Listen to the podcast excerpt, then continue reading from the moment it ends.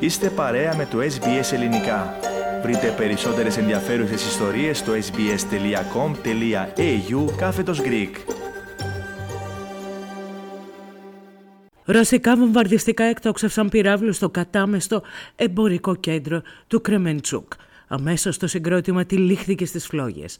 Τουλάχιστον 16 άνθρωποι έχασαν τη ζωή τους. Πιστεύετε ότι πάνω από χίλια άτομα βρίσκονταν στο εμπορικό κέντρο τη στιγμή της επίθεσης.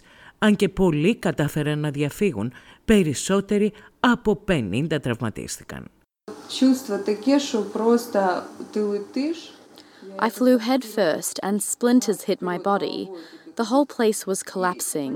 Then I landed on the floor and I don't know if I was conscious or unconscious. I didn't understand anything. I opened my eyes and I saw a big piece of rubble was on top of me. I started to scream, Help me!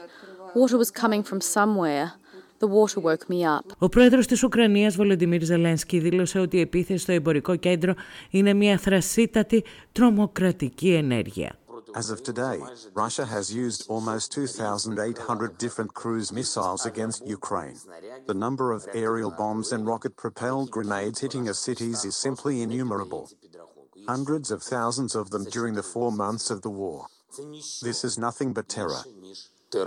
Την επίθεση κατά των αμάχων καταδίκασε και ο Αυστραλός Πρωθυπουργός Άντωνι Αλμπανίζη, ο οποίος τόνισε πως αυτό είναι ένα από τα θέματα που θα θέσει στη Σύνοδο Κορυφής του ΝΑΤΟ. This is a civilian target. This reinforces the atrocities being committed in this illegal war of aggression by Russia and why it must stop.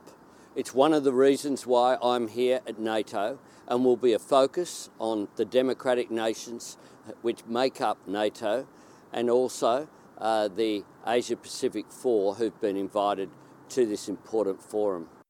Από την πλευρά του, ο Γενικός Γραμματέας του ΝΑΤΟ, Γιέν Στόλτεμπεργκ, είπε ότι η Σύνοδος της Βόρειο-Ατλαντική Συμμαχίας θα περιλαμβάνει μια συμφωνία για πακέτο βοηθείας προς την Ουκρανία και θα καταστήσει σαφές ότι οι σύμμαχοι θεωρούν τη Ρωσία ως την πιο σημαντική και άμεση απειλή για την ασφάλεια.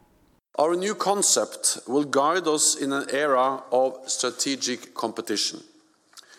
I expect it will make clear that allies consider Russia as the most significant and direct threat to our security. Θέλετε να ακούσετε περισσότερες ιστορίες σαν και αυτήν? Ακούστε στο Apple Podcast, στο Google Podcast, στο Spotify ή οπουδήποτε ακούτε podcast.